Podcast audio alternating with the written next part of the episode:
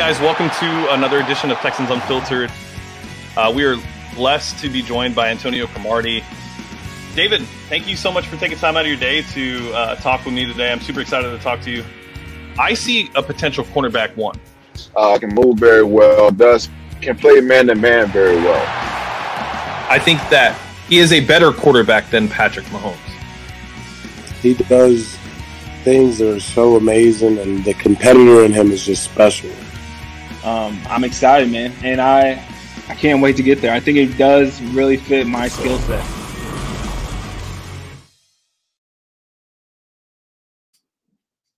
All right, guys, welcome to another edition of Texans Unfiltered, a Houston football podcast for your Houston Texans. I am Young Ari Gold, and I am trying to get my green screen right. And uh, there we go. All right.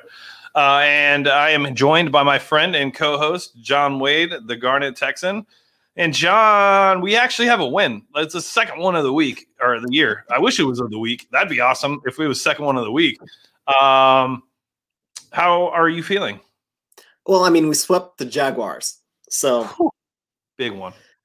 You know, but at least we did it. We didn't mess that up. Could, we could have gone into Jacksonville, and I mean, half of our defense is out sick, and we could have screwed it up. We could have, and we didn't. So we got that going for us.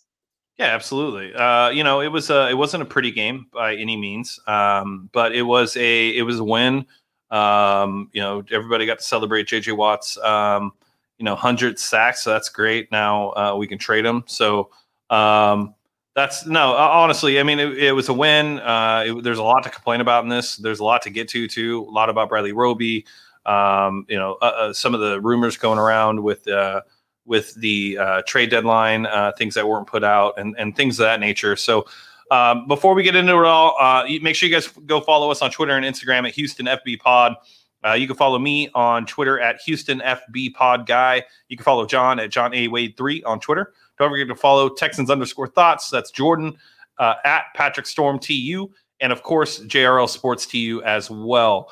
Uh, quick personal note I recently got my real estate license. If you guys are looking for somebody to represent you in the uh, in the house transaction, uh, please uh, let me know. I'd be more than happy to help you guys. Um, if you guys are listeners, let me know. I'll, I'll, I'll do some special for you guys as well. If you guys just want to send somebody my way, really appreciate it. Trying to transition into a new career.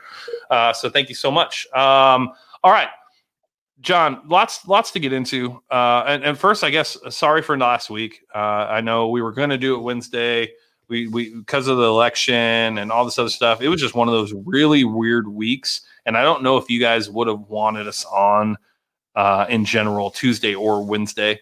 Uh, neither John or I would have really been into the stream. We both would have just been glued to CNN. So, um, really appreciate it. And we also just don't take a lot of time off. So, you know, we took one week off in four years during the season. I don't think it's that big of a deal, but we're sorry that we weren't here for you guys. Um, all right, let's get into let's get into the mess. So Bradley Roby, uh, I think that's probably the biggest story that needs to be talked about. That isn't necessarily being talked about enough. Uh, John, what are your what are your thoughts on Bradley Roby, and what do you, what do you think happened? I don't know. Uh, it's a little concerning. Um, it's something that the team is trying to keep hush hush, as far as I can tell. Um, people that usually tell me stuff aren't telling me anything. Um, so I guess they don't really want to air this dirty laundry. Um, the only thing that I've kind of heard was Mike Adams was on a podcast, a, a small Mike podcast. Thomas. Mike Thomas. Right. I thought it was Mike Adams from last year. I thought it was the Michael guy that Thomas. retired. Oh, go ahead. So are we? What? Wait, what? No, go ahead. Is there something else out there that I missed? I don't know. Go ahead. Go ahead.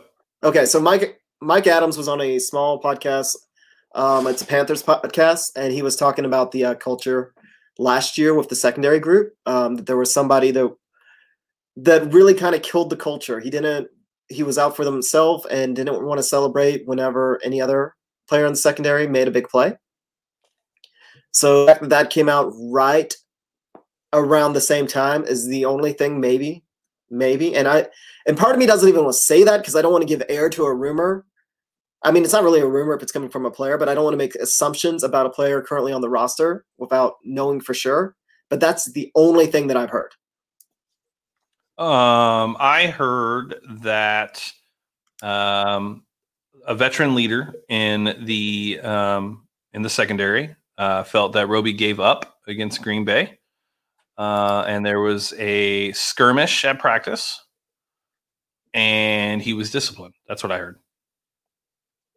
That makes sense. Uh, um, and I think based on some of the tweets that went out uh, from John McClain and Aaron Wilson uh, regarding uh, disciplinary reasons, I, I have every uh, reason to believe that those uh, are true. Um, so if Roby did mail it in and a veteran leader stepped up and, and called him out for it, good for that veteran leader.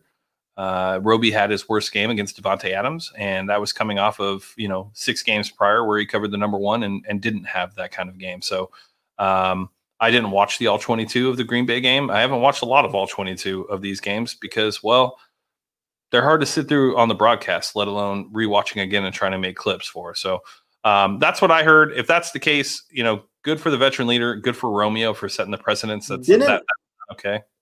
Didn't Roby Roby got hurt relatively early in the Green Bay game though, Yes. so he didn't really get hurt. Right. Wow, that's disappointing Yeah. because we were Roby So- fans. So I'm still a Roby fan. I mean, I think you know, I think these weeks, uh, you know, they run together. Um, you know, and after loss, after loss, after loss, I think you know, I think it's hard. Any time in life when you're hand, you're, you're just taking L's, I think it's very difficult to uh, to keep that positive momentum moving. Uh, anybody who's been down in life knows it's a lot easier to give up than it is to keep fighting. Um, so for me, you know, it, it is what it is. It sucks, but you know, whatever. And, moving on to the next week, Roby's here for the next three years at least. So or two specifically with the contract that he could be cut by. But um, it kind of is what it is. But that was just something I heard. Um, all right, trade uh, deadline rumors. I heard that Philadelphia called about. You had to guess, who did Philadelphia call about? uh, Fuller, Nick Martin, Nick Martin, for real? We didn't trade him. and we didn't trade him. Somebody offered us something of value because I think that Fulton would have been. A, value. oh, damn. Yeah, it was, it was a six round pick. Oh, I mean, uh, But you would have freed up his contract. You could have moved Fulton or Mance to center. Uh, could have put Max back at left, Kelemete at right. There's a lot of uh, things. Um, so it would have been interesting to see. yeah, because our the interior of our line needs a shakeup. Um, whatever they are trying to do is definitely not working, and it's one of those things that I mean, Nick Martin went from last year where we're like, okay, he's he's turned the corner, he's going to become a consistent player, to this year to what is a polite way to call him garbage? Because I don't want to call him garbage, but he's not been good this year, Nick Martin? and yeah, yeah, he's garbage. Granted, I think it. I mean, all whomever they've had at guard, plus him, it doesn't matter who's playing guard. They've all underperformed this year. Like it's Here's- been bad. Here's the problem. So with the fact that a six round pick take his contract, I'm actually, I probably would have been, you know, I- I've been all right. No, I, I agree. The problem I have with uh, with with the line is the fact that we've seen them perform at a high level before, um, and and they just it's it's so inconsistent. And so you know, sure, a player should know how to play. A player should step up and do you know what he needs to do. But at the end of the day, if the coach is not holding them accountable, you know, in making comments like you know what do you say about Tunsil? Like I, I, I've, I wish he could teach me how to do it, or something like that. Like it's like Jesus, you know what? What confidence do those offensive linemen have in Mike Devlin? And it's it's none because Mike Devlin is not very good at his job. He doesn't have a ton of experience doing his job. Um, but it's just I, I point at coaching when it comes to the offensive line. I don't think it's talent. Uh, you know, with Max, I, I think it's a little different. He didn't get he didn't gain the weight in his lower body that he needed to gain to be able to be stronger this year. Um, and that's that's on Max. So he has a season to correct it, and he will. Uh, but everybody else, you know, outside of Tunsil, who's been stellar, um, and Tytus, who's been pretty damn good as well. Uh, the rest of the line has been absolutely uh, dumpster juice. I don't really Well, no, this isn't. This is entirely on on the coaching staff. They tried to add layers to what they did last year when they didn't really need to. Like we've gone some games where we're running power. We've gone some games where we're running more zone stretch. We've run games where we've done a mix. And when we started to look a little bit better this year is when we were focusing on doing a lot of zone, a lot of a lot of zone blocking. And then the very next week, they're sitting there trying to pull guards and And we're just asking these guys to do too much and not consistently and not asking them to play to their strengths. And you can see that especially with the interior of the offensive line. Like Tytus Howard and Laremy Tunsil have just been they're on another planet right now. They are both playing lights out. And same with, of course, Deshaun Watson. Like the three of them are playing great. So you would think that the center of the the interior of the line would be okay. When your quarterback's playing well and your two tackles are playing well, all you have to do is stand there, essentially. Like you're not even if you're not getting a push, just stand there and not let your quarterback get ran over. And yet they can't do that. Yeah, the offensive line's bad. Um, offensive line's really bad. Uh, all right, let's um, so let's move into the game. We're we're, we're probably not going to talk a ton about the game tonight. Uh, I, I mean, we're going to recap it. We'll talk about the goods and the bads like we would normally. Um, but we want I want to do a segment on everything that we got wrong this offseason because we have to own it. Uh, there was a lot that we got wrong, and um, I think it would make sense for us to at least recap those things since we are at the mid-season part uh, of the season. So, uh, defense, you know, offense. I guess we'll start with good offense. Deshaun's dealing. Um, he's in the zone, no matter what people say. Uh, he, he's he's right there in every single category that you would want him to be in. Uh, he looks extremely comfortable. Um, I, I, forgot Texans Cap tweeted out uh, one of the data uh, sets that was out something about before Bill O'Brien was fired to after he was basically below average, and then now he's at the top of the chart uh, in every category that you would want him to be in. Um, Will Fuller, you know, gets hit you know where he when he needs to get hit you know a lot of people were you know skeptical of what was going on uh, given the trade rumors of will fuller and things of that nature but we didn't get deluxe nuts as romeo crennel uh, referenced and uh, and and great great for him. Uh, and you know we didn't hit him really until the third quarter uh, got going and you know will took over. Brandin cooks got involved early. Not a lot of randall cobb this game not a lot of duke um, but but the offense really was um, it really was humming. Uh, David Johnson gets hurt. Um, you know, you don't want to see that happen to anybody, especially a concussion, um, and especially somebody that you know. But at the end of the day, this was a blessing in disguise. Uh, unfortunate disguise or unfortunate blessing, but it was. Uh, Duke Johnson came in and immediately showed what cuts look like, how to how to have vision on the line. Um, he made he he made he he looked a lot better uh, than than what David has looked like. Uh, he also got a he also got a lot of what David got though. Uh, tackled before uh, even being able to get to the line of scrimmage. You know, there was three or four runs where he was there was three or four tacklers on him, uh, defenders on him, and um, you know, uh, I think he at one point after I think it was 14 carries, he was at 1.9 yards per per carry.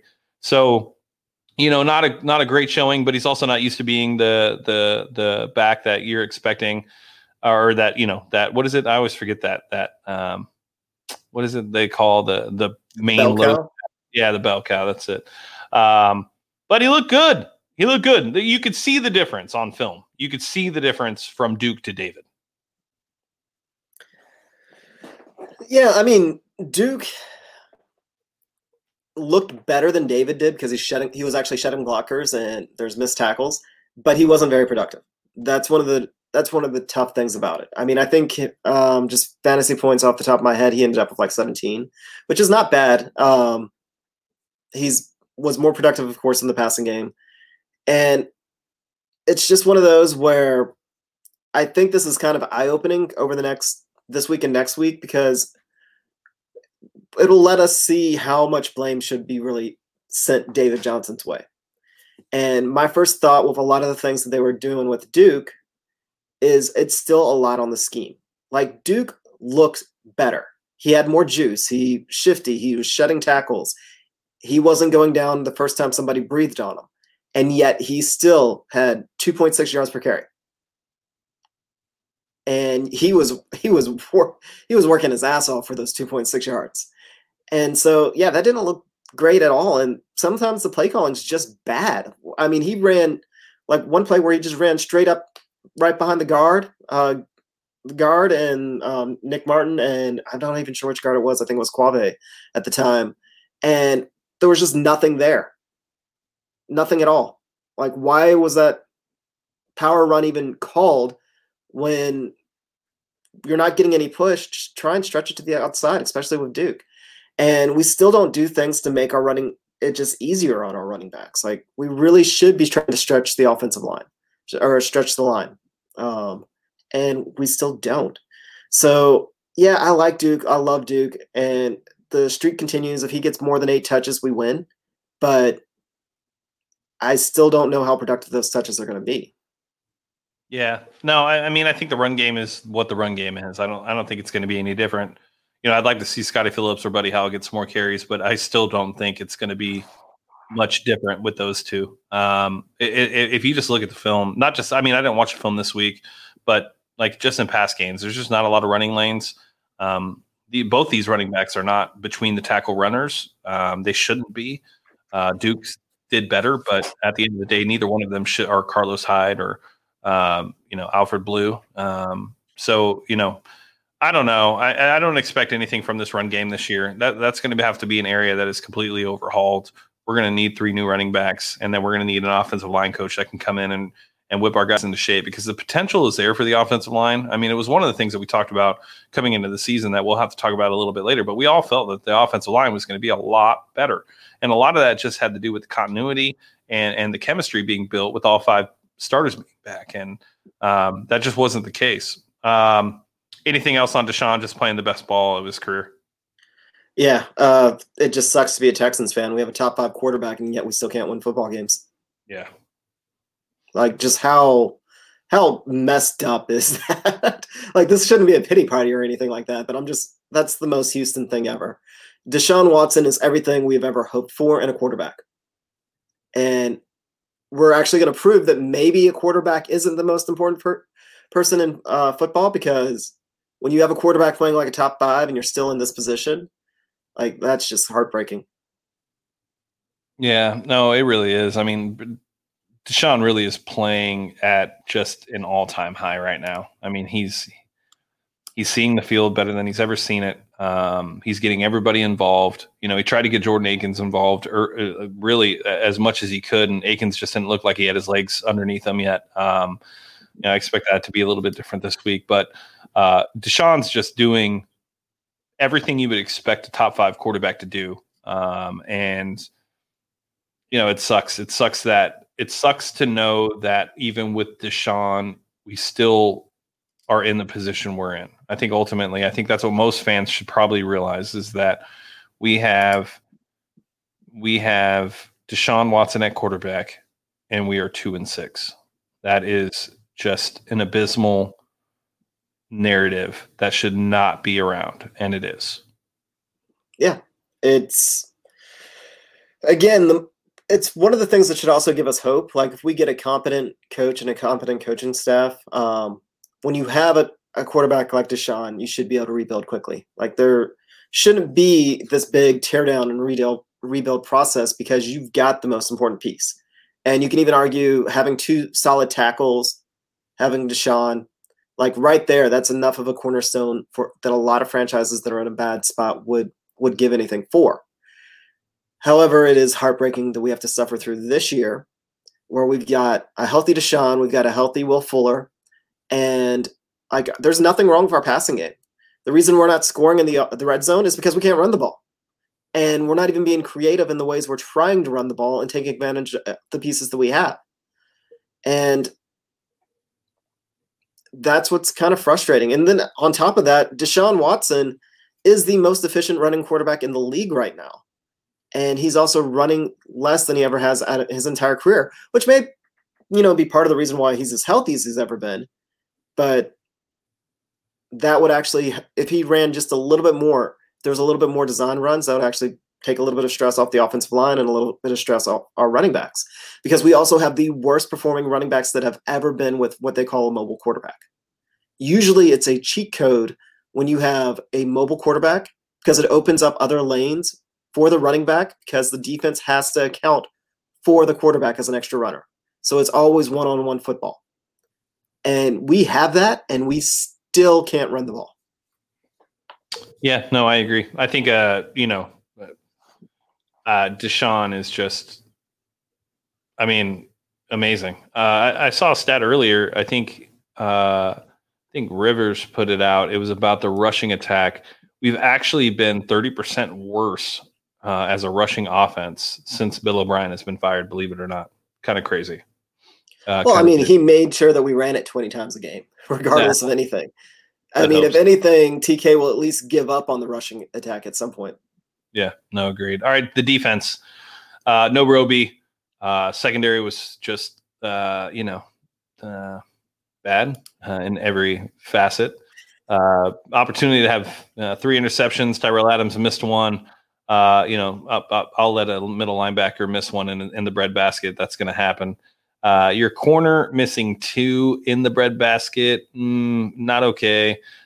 Considering that they all suck, um, it really no other way to say it. Like all of our all of our secondary, outside of Justin and Justin Reid and Lonnie, uh, who at times had uh, some some bad moments in the game, and Keion Crossen, I guess. Keion Crossen came in and actually made some plays. Uh, looked like he had a little more effort than everybody else, but the secondary itself was just a uh, just a pure dumpster fire. Nobody was good. Nobody deserved to be on the field. I wish we would have saw even more John Reid.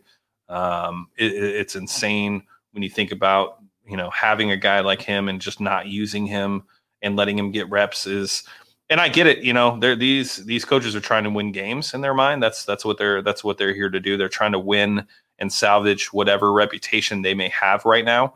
Um, but yeah, I, I, I just don't understand how you know Tramon Williams, who was picked up today, I think by the Ravens, uh, was available as a, a, waiver wire pickup. You know, there's some other guys who are also available um, that should have been picked up and should be picked up still to this day. Uh, I, I, just can't seem to understand or or fathom why you would roll this secondary out there, uh, considering you have zero pass rush. Dude, our secondary has just been one bad decision after another. For some odd reason, John Reid, who can tackle, and Keion Crossen, who can tackle, aren't on the field when there's guys that can't cover and can't tackle out there. And I, you know what? Maybe maybe they don't trust Keion Crossen's coverage abilities, but he can sure as hell tackle a lot better than Phillip Gaines can. I mean, and I mean, I don't know if it's possible to do to cover any worse. I'm pretty sure I can go out there and get the exact same result. I mean, Crossen and John Reid should get a lot more playing time. And for the life of me, I'm absolutely speechless why they can't. Um, Justin Reid finally looked closer to Justin Reid. Both him and um, Zach. Both him and Zach Cunningham came out of the bye week actually looking closer to the players we expected them to be, which is which is a huge, huge help. But ours our our corners are just an absolute mess. Our second safety is an absolute mess. Um, I will give Lonnie Johnson credit. He may look lost out there sometimes, probably because he was planning on playing corner all off season when all of a sudden he's a safety. So, understandably, yeah, he probably looks lost. And he's even the one play that everyone wants to pick out that he pushed back on that that wasn't his responsibility.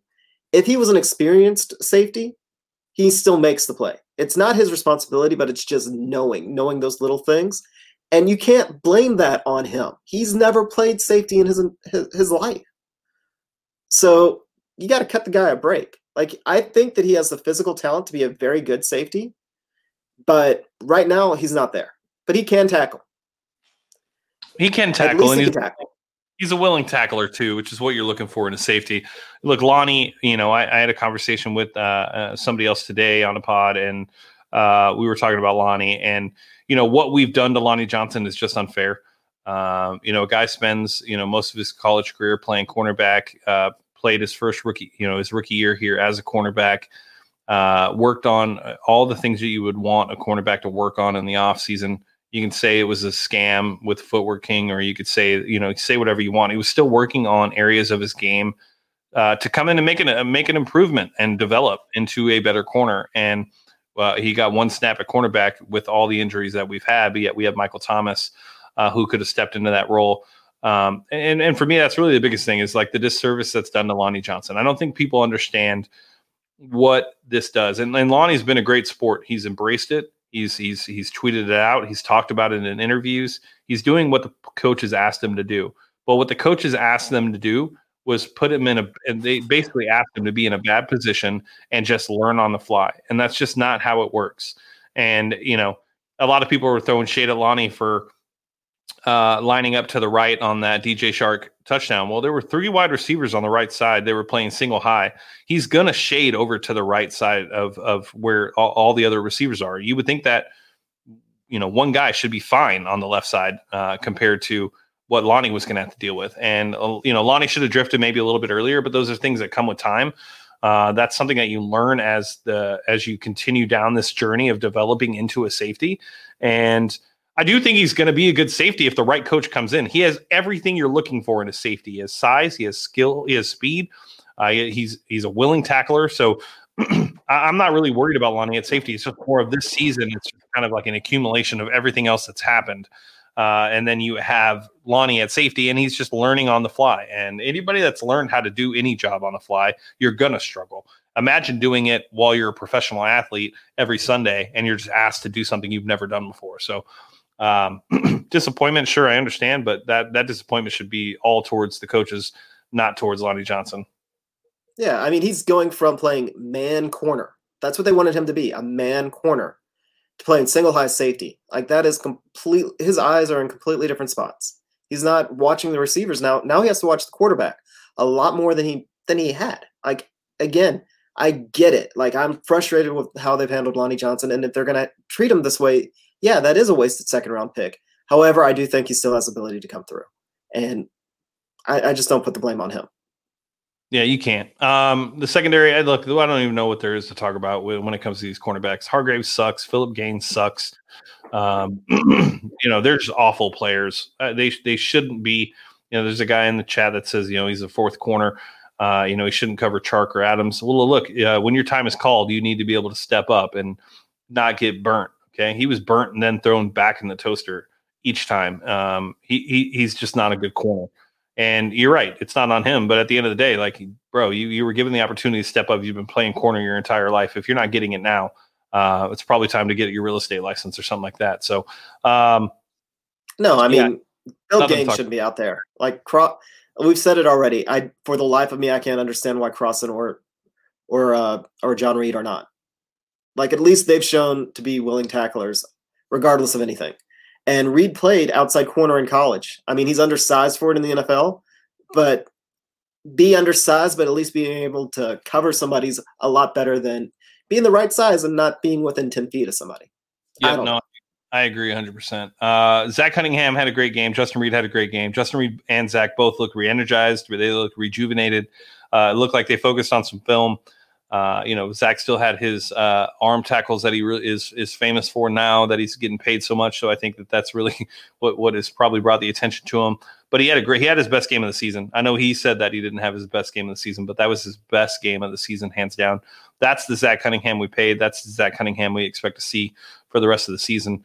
Um, and, and, Justin Reid is is you know I, I I mean he played great and, and he played a lot better than what he's played and he's really been hard on himself. He's really uh, talked about it a lot, how he needs to step up, and uh, it was nice to be able to see that those words translate. Uh, you know, outside of that, the defensive line was, you know, Tyrell Adams also played another great game. Um, you know, he's really becoming a player. It's going to be interesting to see, um, you know, what we do with Tyrell in the future, but um, he looks like he'd be a nice piece next to Zach Cunningham for the next couple years. Um, defensive line is the defensive line. Like, there's just, they all are bad. They're all awful all of them. Jonathan Greenard had some moments, and that was great. That was really Greenard looked better than Scarlett.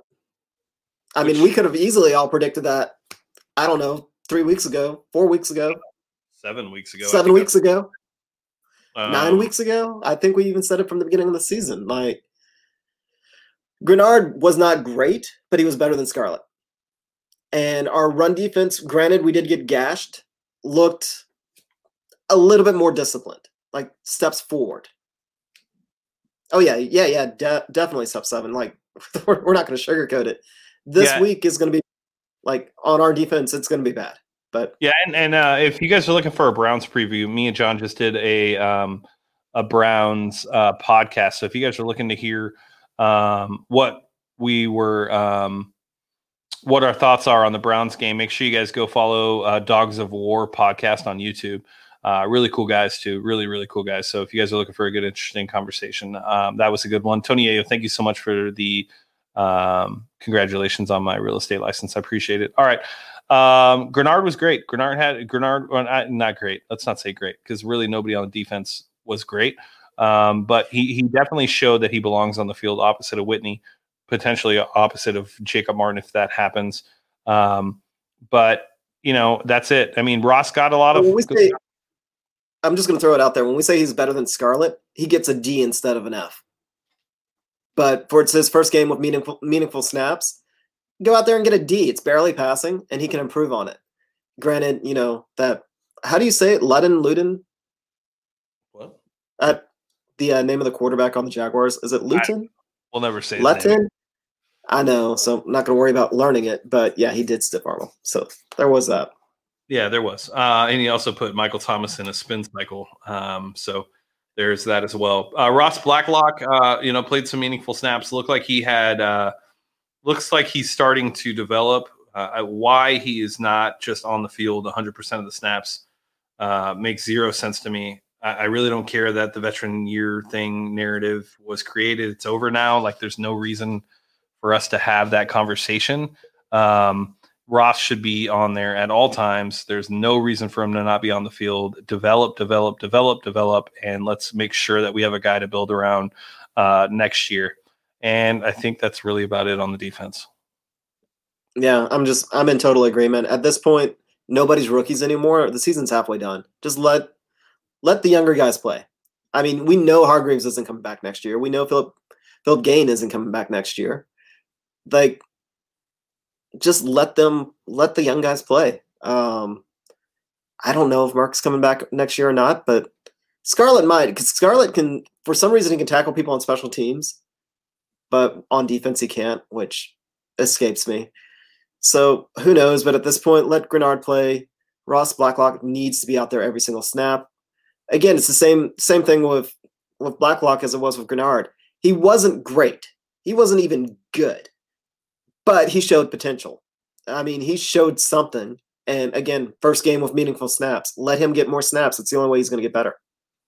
Yeah, I, I would say that Charles Ross uh, should both be getting 100% of the snaps. Those are your two guys that you know are going to be here next year that need to develop more. Uh, Char- Charles has been a disappointment so far. Um, and I, I, just, I don't know. I, I, don't see why the young guys aren't playing. It makes no sense. We're, we're at the point of the season now where sure you go eight and eight and maybe you make the playoffs if you, if they add that additional team to the, to the, uh, to the NFL playoffs. But I mean, outside of that, you really have a long shot. Charles Omenihu has been a disappointment this year. Uh, I, I, expected him to really come on this year. I thought this was going to be the year where we started to feel pretty good about another guy on the D line. Um, you know, he's had moments where he's been good, but there's been a lack of consistency when it comes to Charles Omenihu. And uh, you know, I, I, really think he needs to, to just spend some more time on the film in the film room and understanding his gap disciplines and things of that nature uh, needs to get stronger too. He just doesn't look very strong out there. Um, and so he's not able to get off blocks as fast as you would like. Um, those long arms don't seem to be helping him in any way. And uh, he's been a disappointment. He, has been a complete disappointment. Uh, all right, let's get to let's get to the episode, the segment where we got it all wrong. There's a lot to get wrong. I guess we'll start with David Johnson. I I got it all wrong. I got it all. I thought it was optimistic. I believe that there was a chance that maybe he could have at least been uh, average or above average.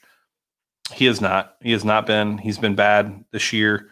Um, I, I, will say this though. I will say that the running lanes are not there. The offensive scheme does not fit his play style, um, and he's he's been extremely bad. But at the end of the day, he also goes down on first contact. He's not able to cut the way you would like. Duke showed us what cutting looks like. I was wrong about David Johnson, and I own that. John, what were you wrong about this offseason? I was also wrong about both David and Duke Johnson. Um, I thought that we were going to get the running backs involved in the passing game. Like you look at the personnel that we're going to bring in, you look at what Deshaun is capable of doing, you look at what um, even you know the so-called Bill O'Brien offense that's based on the Patriots. What did they do? They fed their running back short passes, and I thought that was going to happen. And both of them are on pace to have their worst worst receiving years ever. So naturally, when you get two receiving backs and yet you refuse to throw the ball to them, uh, naturally, good things do not happen. Yeah. No. Uh, also, real quick, I'm going to be at Twin Peaks on Sunday, uh, meeting a bunch of listeners. If you guys want to come, I'm going to 59 in Kirby, Twin Peaks. Um, so yeah, Swan's coming, J- uh, Jules is coming, Andrew's coming, Sam's coming. Uh, there's a lot of y'all. I got to reach out to a couple other people. Uh, Level Dreaded, don't forget Twin Peaks on uh, Kirby on Sunday. So um, I was wrong about the offensive line. I was wrong about the offensive line. We were everybody was wrong about the offensive line. Um, offensive line should have been better this year. Offensive line should have been a lot better this year. Uh, they should have taken a step forward as a unit and the interior of the line has taken a complete step backwards. It's um I don't even I mean it's coaching. We talked about it early on. I don't want to spend too much about it, but I was wrong about the offensive line. John, what were you wrong about? What else were you wrong about? Um, just kind of piggyback on your thing. I will not be in Houston. My family is starting our quarantine because our baby is due in three weeks. Nice. So I may miss a week or two coming up here shortly. That's why. That would be good news. That means baby's here. Um, so exciting, exciting. Um, what I was wrong about was cornerback depth. Um, I did not think that we would have a great cornerback, but I thought cornerback um, cornerback room, but I thought we would have at least an average with depth. And Conley gets hurt. Port, I mean that was that was big because Gareon Conley and Bradley Roby both out there, that makes a big, big difference. But him getting hurt, I didn't realize would be the one domino that makes it all fall. Then the second domino is they decide Lonnie Johnson's not a corner. Who would have thought? We were sitting there wondering if he's going to come in and start. I mean, we had the pleasure of talking with the footwork king, James did specifically, and James was really high on. It said that he we talked with Lonnie himself, and he had really focused on his footwork, really focused on getting his hips, um, getting his hips right. I mean, he's a bigger corner, so that was a struggle, and he was excited to play corner. One snap, now he's a safety. It's like, oh, well, there's two dominoes, so all that half the depth on our cornerback are gone, and for whatever reason, we also refuse to play our rookie, who, yeah, he was undersized, but he, I was really excited about John Reid. Like, if you go look at his tape at at Penn State, like he he looks like he's a kid that can actually play, but they're not going to let him play. So, and then you got Keion Crossen, who part of the reason that we brought him over from the, we actually traded a six round pick for him, is he? Yeah, he was a special teams guy, excellent tackler, but had upside as a corner, and we don't let him play. Instead, we are essentially relying on Hargreaves, who looks horrible, and Phillip Gaines, who has been probably the worst starting corner in the league because, yeah, he has started. And yeah, I, I, I, did, I don't understand, but I was definitely wrong because I didn't think that was the path we would go down. Yeah, I was wrong about the secondary as well. I, I thought I didn't know how bad Conley's injury was, or else I would have had some concerns. Um, but I, I, you know, I do still stand by if Conley and Roby were playing corner, that the secondary would be a lot better. Um, uh, you guys all know how I feel about Conley. I'm hoping that Conley is back now on a much cheaper deal next year, but it's all going to be dependent on what this coaching staff and defensive coordinator does from a schematic purpose. Uh, where else was I wrong? I was wrong on being optimistic about this team. I thought they could be nine and seven, 10 and six. I thought we'd win the AFC South. Uh, a lot of it had to do with just the talent on offense. I, I still am. I, I, still feel I am right about the wide receivers and the weapons around Deshaun.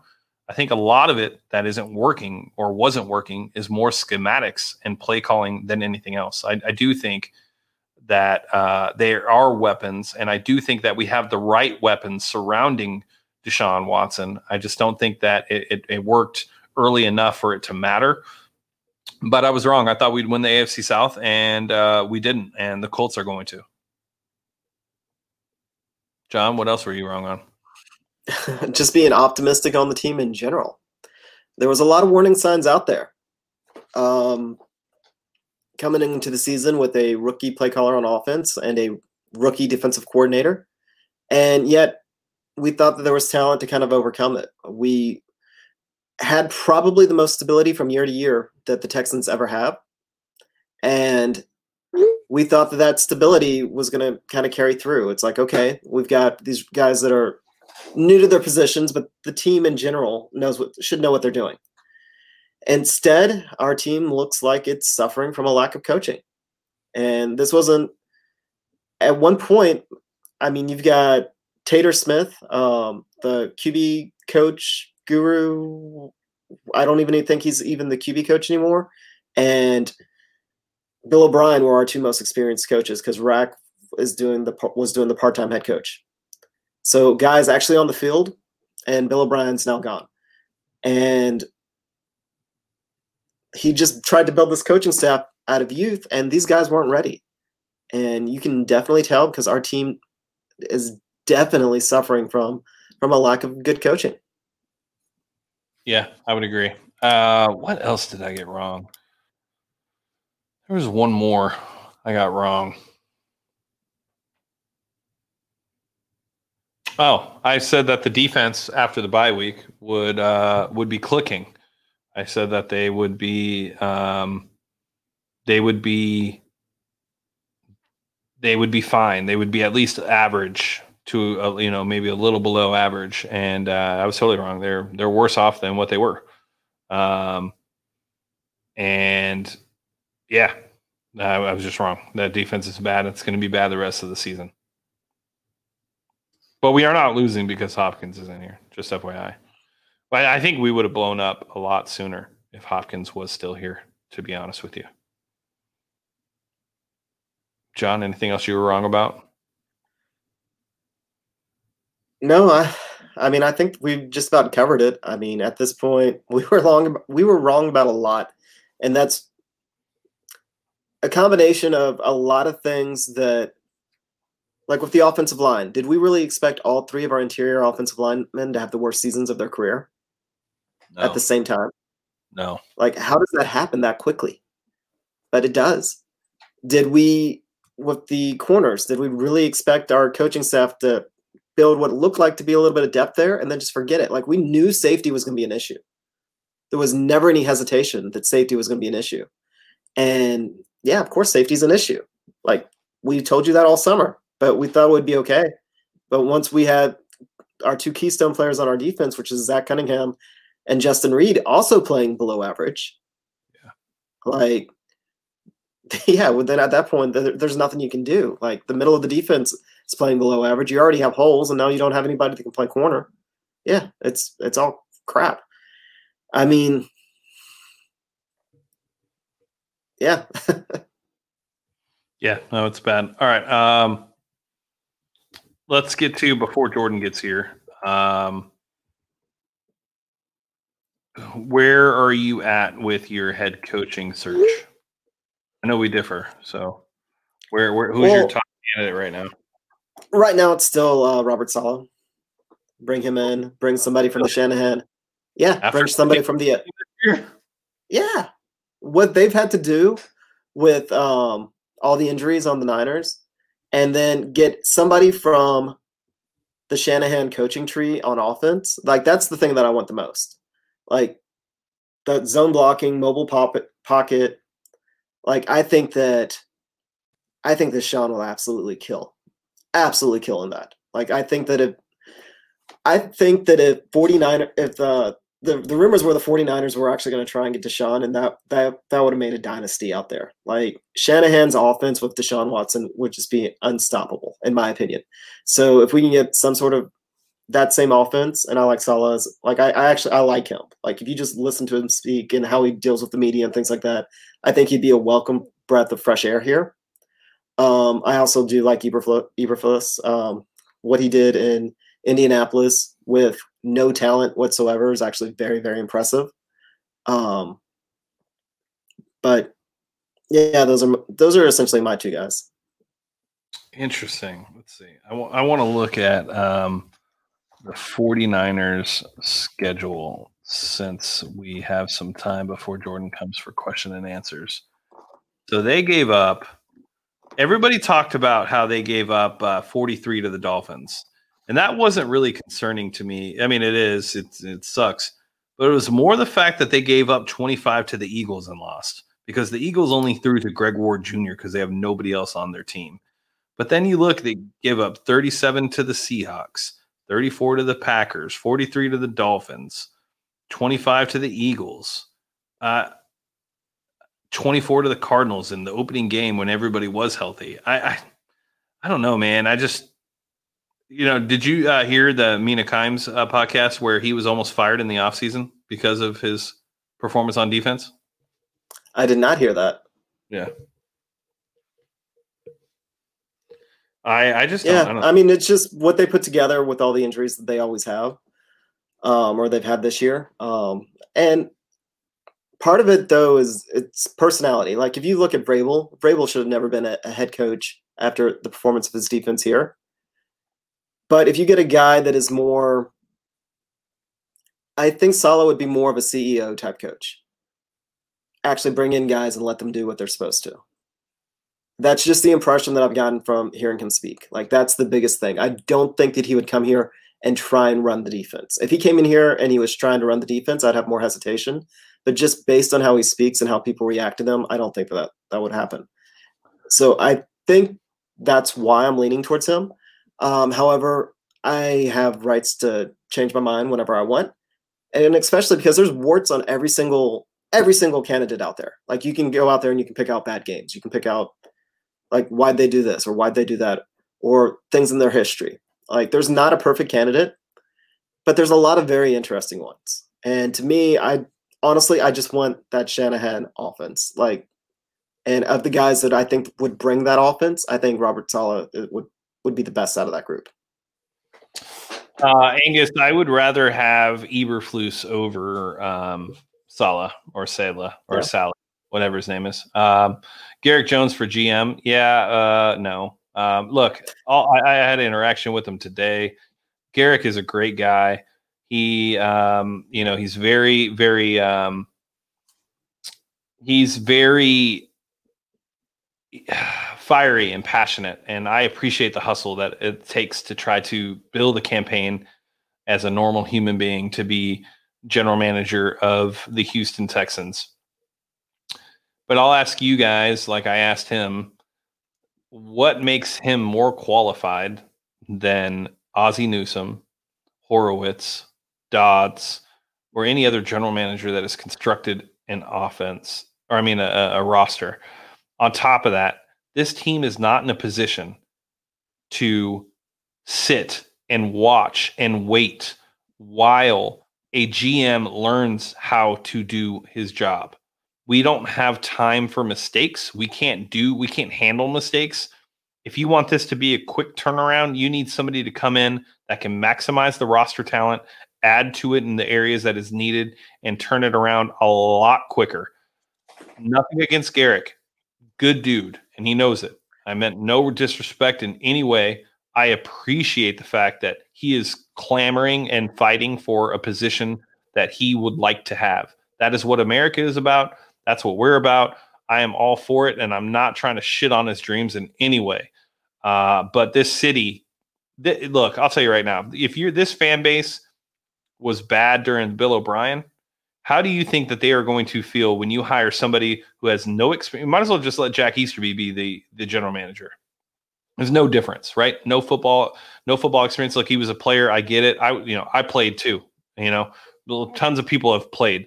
That means nothing. You know, I've probably scouted more than he has. Um, so at the end of the day, um, I, am not trying to be rude or disrespectful to Garrick. I understand, but um, no, not at all. There's no reason for it. It's a it's a pipe dream. I'm glad he's getting all these interviews. That's great. I wish some of them would ask him a real tough questions instead of these layups on what he would do and things of that nature. I want to know why he thinks he should get a job over Dobbs. I want to know why he thinks that how he has no contract negotiation experience, no scouting experience, no roster building experience, no front office management experience, no trade negotiation experience, no chemistry experience. Like he, he, those are all the things that we need. It just makes no sense. Look, I'm sorry, great dude, but I'm good. You know, I hope he gets a job in somebody's front office, but yeah, he's not ready exactly. to be a GM. And you right. forget that with being a GM, that's only half of it. uh, the football side is only half of it. The other half is actually putting the organization together. So I don't think that he's. I mean, he needs to be a part of a football organization before he can be GM. And like, it's a great story, and I hope it works out. And I would, eh, hey, if he goes somewhere else and he and he does a great job and gets a chance, like that's awesome. If he comes and here more power to him. on like in some some form or fashion, player development or you know whatever, great. I agree with you, John. I agree. But he just needs to get the experience first, in my opinion. But what do I know? We just we're just on a podcast. All right, I'm gonna bring uh, Jordan on. How you guys doing today? Hey there, little guy. Uh, Pat, yeah, you like, you like my Groove Life watch? Ah, a little hater. Um. Anyways, hi, Jordan. How you doing? Good, dude. Good to see you. Uh, t- take us through some questions. All right, questions today. We got one from a valued Patreon member, Air Joe, and he says, "Can you predict next week and next year's offensive line after the appearance of Brent Qvale out of nowhere?" Um, John, I want to start with you. What do you, what do you think about the O line? Why are you giving me this one? I have no idea. I know That's the interior exactly of the offensive line is crap. like, what else can I say? I'll- I'll Um, at this point, like I, I hope Quave gets more snaps. I mean, he didn't look any worse than the rest of them. So, I mean, we've we've got issues, and maybe they will try and shuffle things around. Maybe move Fulton to center for a little bit. I don't know. Try something else because what they're doing right now is not working. Yeah, I think Kelemete, I don't think his injury was too serious. So I would expect him to be back out there at left guard next week. Oh, it was a concussion? Oh, never mind then. That probably, depending on how serious it is, he could be out. Um, so yeah, Qvale could take over for the rest of the season, but I, I don't see him starting. Like they asked about um, next season, predicting it, and you know we got to hope that Scharping can get back to the level play we saw in his rookie season because that was a big reason for kind of the optimism we had on the O line this year. We all knew Tunsil was going to be great. We expected Tytus to be great, and we expected Scharping to be great. And his loss is kind of huge. Um, so I would hope that he comes back in at left guard for next season, and I would also hope that Zach Fulton never sees this energy stadium whatsoever. Never again. Maybe as a fan, sure, but not as a player. Um, I hope the new GM also sees that. The only time Vernon Hargreaves is a lockdown cornerback is when he's a lock screen on a computer. Oh, get it? Because he fucking sucks. He sucks. I thought he looked real goofy in this picture. That's the only reason.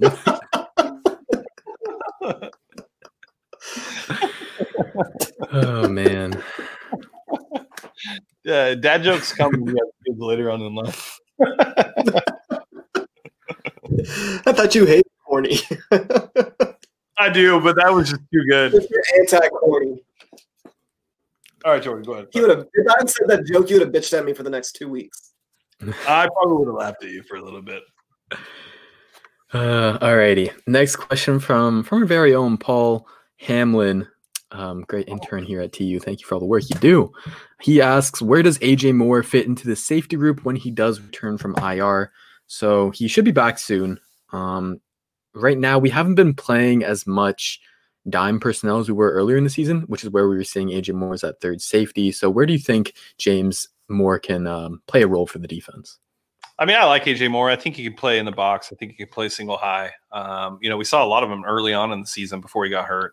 Uh, you know, the, the chemistry wasn't really built at the time. It doesn't look like it's built now either. But at the same time, um, you know, I, I doubt he'll get a ton of snaps. It looks like Lonnie and Justin are kind of the future of safeties. And uh, I, I don't see AJ Moore getting a shot. But um, I love AJ Moore. You know, I, I I said it last year that he was going to make the team, and nobody believed me, and he did. He's got a ton of potential. It's just you need the right coach to be able to get it out of him. And you know, maybe the coaching staff makes the decision to put Lonnie back at corner next year. I think it'd be terrible for his development if that's the case. But um, let him let him just ride out safety. But if if so, maybe maybe AJ Moore has an opportunity next year.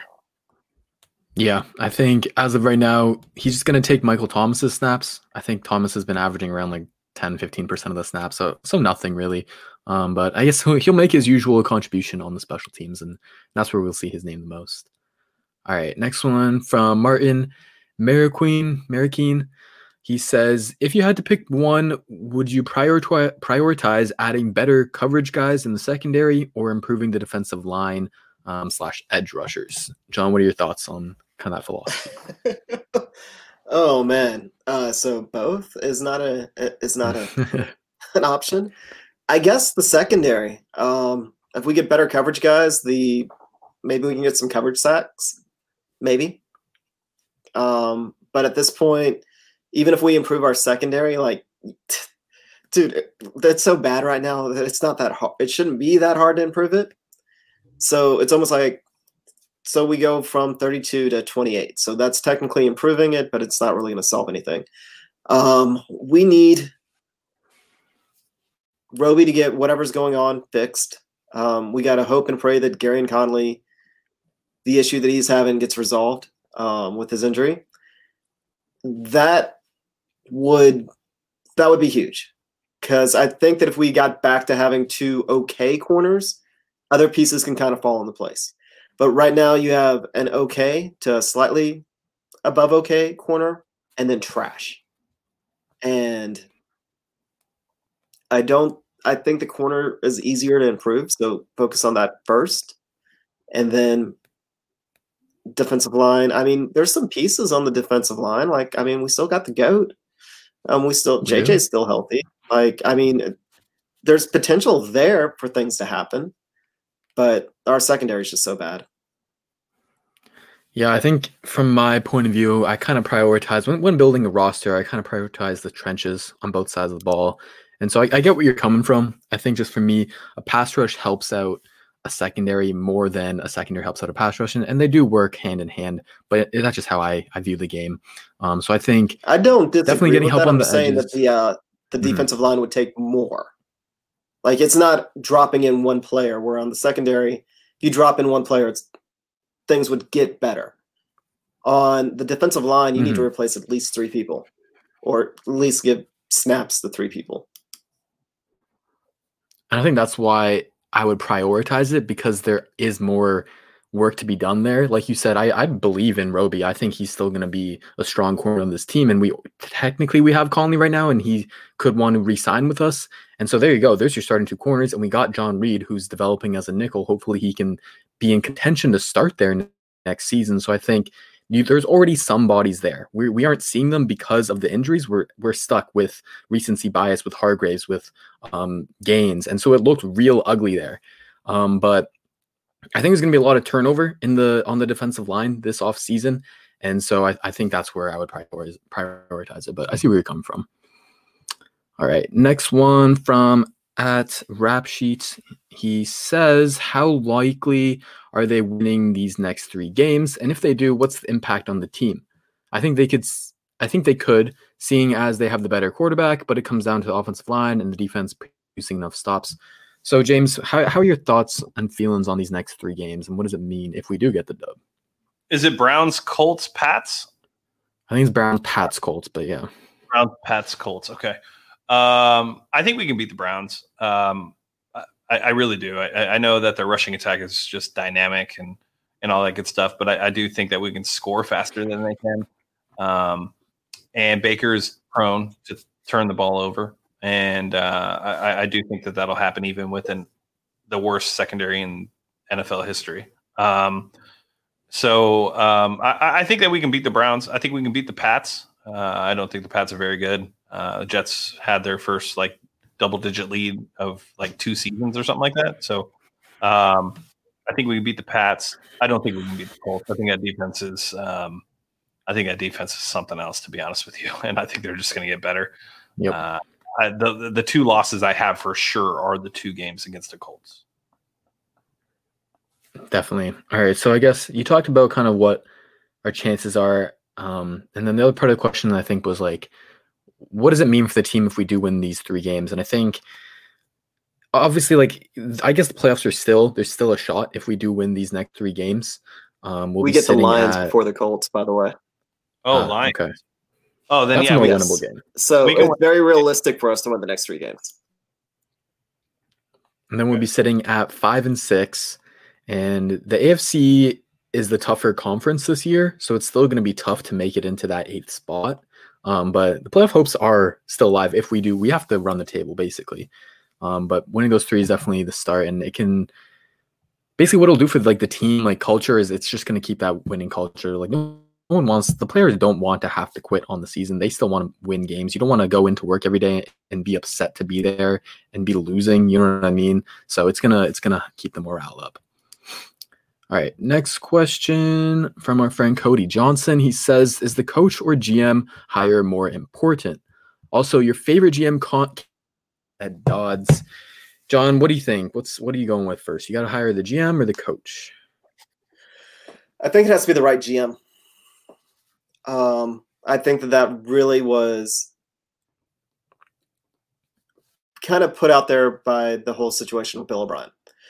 And if you have the right coach that's established, GMs become more expendable. But right now, I think that they're going to have to come in and essentially rebuild like that entire front office. Like this isn't a front office that's just moving along. Like we have the character coach as our acting GM. Like our front office is absolutely decimated. Like it needs to be rebuilt. So you need a GM to come in and do all that, getting our scouting departments up to speed and and corrected, get our um, our player personnel corrected, and then that way you can bring and our contracts guys corrected. Um, definitely after some of these contracts that have been doled out, and then the coach can come in. Now, if it's the right coach in four years, the GM can be replaced, whatever. But if it's not the, but right now, considering where we're at, I think it starts with the GM because we need to get our personnel right, and it doesn't matter who the coach is if we can't get our right person, our personnel right. Absolutely, I think you said it perfectly. Like you're even seeing the, um, um, what, what am I saying? Like Robert Saleh, like everyone loves him as a defensive coordinator, but he can only do so much with all the injuries that the 49ers have accumulated this season. And so talent will still at the end of the day win out. It doesn't matter how good of a coach or coordinator you have, you still got to have the talent on the field. And so I'm with you all the way. I think GM got to be first so that he he gets all of his guys so that they're all on the same page, all have the same identity. Um, so yeah, I'm definitely with you there. All right, next question from Grayson Holmberg. He says, "Will Keion Crossen play more, or is Hargreaves still the guy?" What are your thoughts on Crossen, James? Um, you know, I liked the effort um, that I saw from him in the in the minimal snaps he played. Um, the whole po- the whole thing with him is he can't be worse. Yep. Uh, that's the position we find ourselves in. He can't be worse. So roll him out there at the end of the day. There's no reason not to. Um, know, he's been well, he was on the roster last year too, right? Yeah. Um, and he never really got many snaps. And when he did, he he, he actually made some plays last year. So um, I'd rather see Crossen out there than Gaines. I think Gaines should be cut. Uh, I, I think he might be literally the worst cornerback to ever play or line up in a Texans jersey in the history of the Houston Texans. Saying a lot. We've had a lot of bad ones. There's a good like Hall of Fame you can make of it. Jesus Christ. Yeah. Alrighty. Um. Yeah. So my thoughts on Crossen, like, I thought he tackled better than Hargreaves did, and then Gaines did. Um. And then then I remembered that last touchdown that the the quarterback ran it in, and he hit him with a spin move. He hit Crossen with it, and that that broke my heart. Cause I like Crossen. I like the fire that he plays with energy, like you said. Um.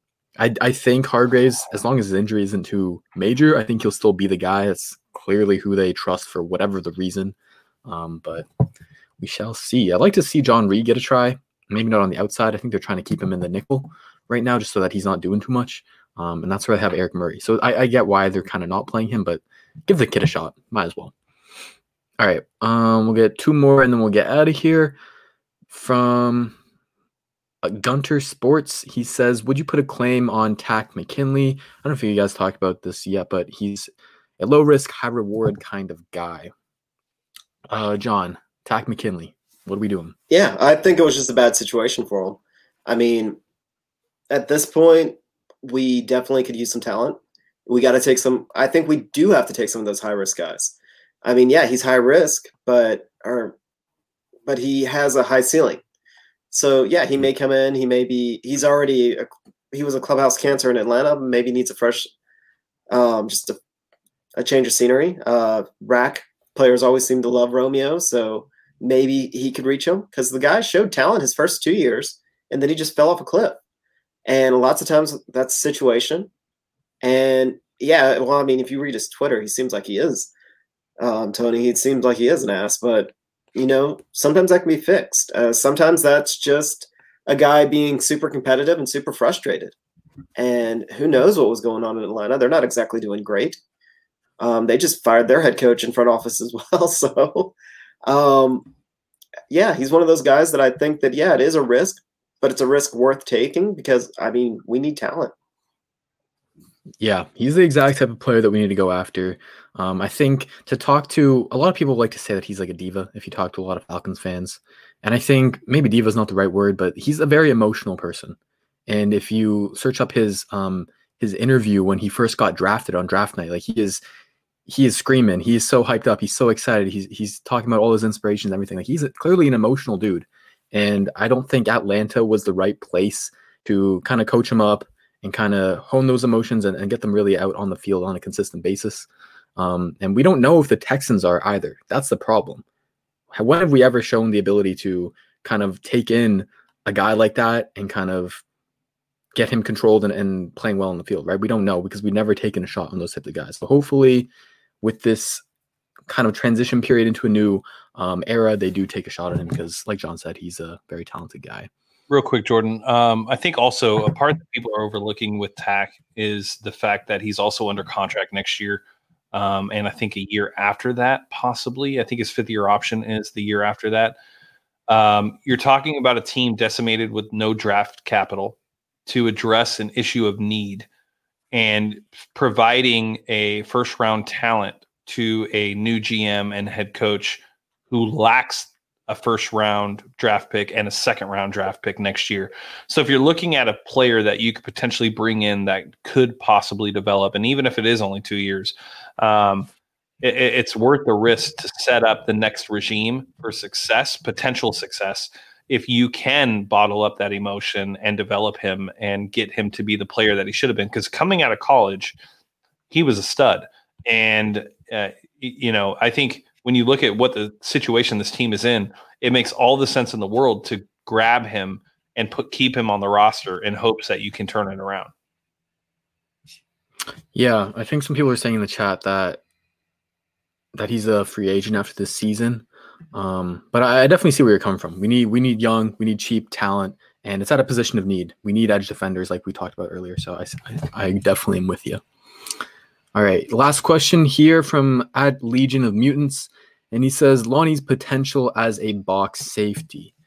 I was watching some of his film. I put out some clips um, just on this past Jaguars game, and and we know that Lonnie he's been the single high safety right this this season. That's clearly where they want him to be, and in my opinion, they're trying to kind of hide him there because as a single high, like it's a very important part of the defense but you're also just not targeted that much because teams aren't just going to be throwing a deep ball willy nilly, right? So that's where they're trying to have him there so he can make the transition to safety. Um, and there's less reads with the run game going on when you're in, in the free safety, as in the box. Um, but what are your, your thoughts on Lonnie at either p- position of safety, uh, John?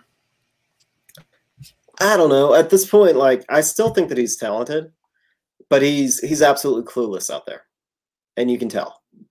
Like he he's just they put he's been put in a bad spot. Um, we talked about him at length already earlier in the podcast, but pretty much just to summarize it um, for any of y'all that are just joining is he's been done dirty by the coaching staff. Like this is a guy that practiced at corner. He came in expecting to be a corner.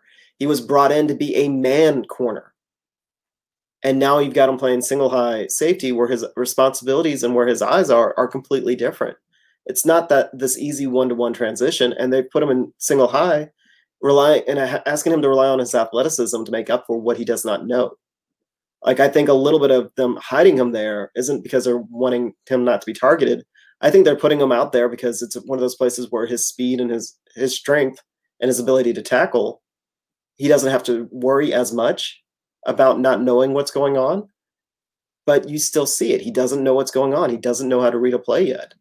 And I mean, maybe he'll get there, um, but he hasn't. I mean, he hasn't been prepared for it. They just kind of dropped him out there, and they were just hoping that his athleticism will take care of it, and that's being done dirty by the coaching staff. Absolutely, yeah. I think watching him play, you can tell that he's kind of just watching the play happen and then reacting to it. There's no anticip- there's no anticipation whatsoever. And it's hard to develop that. It's hard to have that as a cornerback coming out of college. It's definitely hard learning that from going from cornerback to safety. Like like you said, they've been doing him absolutely dirty. They're having the potential of ruining his career. He's still a young guy. They still got to give him a shot, obviously, but it's not looking good early on. Um, and I like the move of moving him to box safety instead of single high. I think right now you're seeing that his pursuit angles as a single high safety, when he does get targeted, he's not, he does, he can't make the right angle on the tackle um, when you're that deep. And there's a lot more risk involved when he is back there because he's he's saving touchdowns or not. And we saw Justin Reid be so good in that role at saving touchdowns, at having the correct pursuit angle. And maybe we took it for granted because now we moved him back to into permanent in the box safety. And, and I think Rack even said it in his presser, like we like Justin Reid as a box safety. So I don't see them moving him anytime to box safety, but that's what I would do if I was the coach. All right, that's it for the questions. Thank you guys. You can always get at me on Twitter. And um, if you're a Patreon member, you get priority in questions. So check out that. Jordan, you are the man. Uh, appreciate you uh, as always. Um, what videos you got coming up? Uh, I just did a film breakdown for the Jags game. That's gonna be it for the videos. I do. I'll have an article. I don't know what I'm gonna write about yet, but I'll have like an article this week good luck. Good luck finding something to write about. Um, yeah, if it's not GM or head coach related, uh, just you know, put it in your put it in your trapper keeper. Um, uh, all right, guys, make sure you guys go to manscaped.com. Use promo code Texans. Uh, I have ball wipes for every single Texans unfiltered member. Uh, I'll be sending you guys some ball wipes. And for Patrick Storm, I got you the new and improved Weed Whacker 3.0. You guys go to manscaped.com, use promo code Texans. Uh, I saw that beautiful picture of Pat and his family that he posted today, and I figured they probably aren't going to have another one because he needs to weed whacker 3.0 before she ever wants to go down there.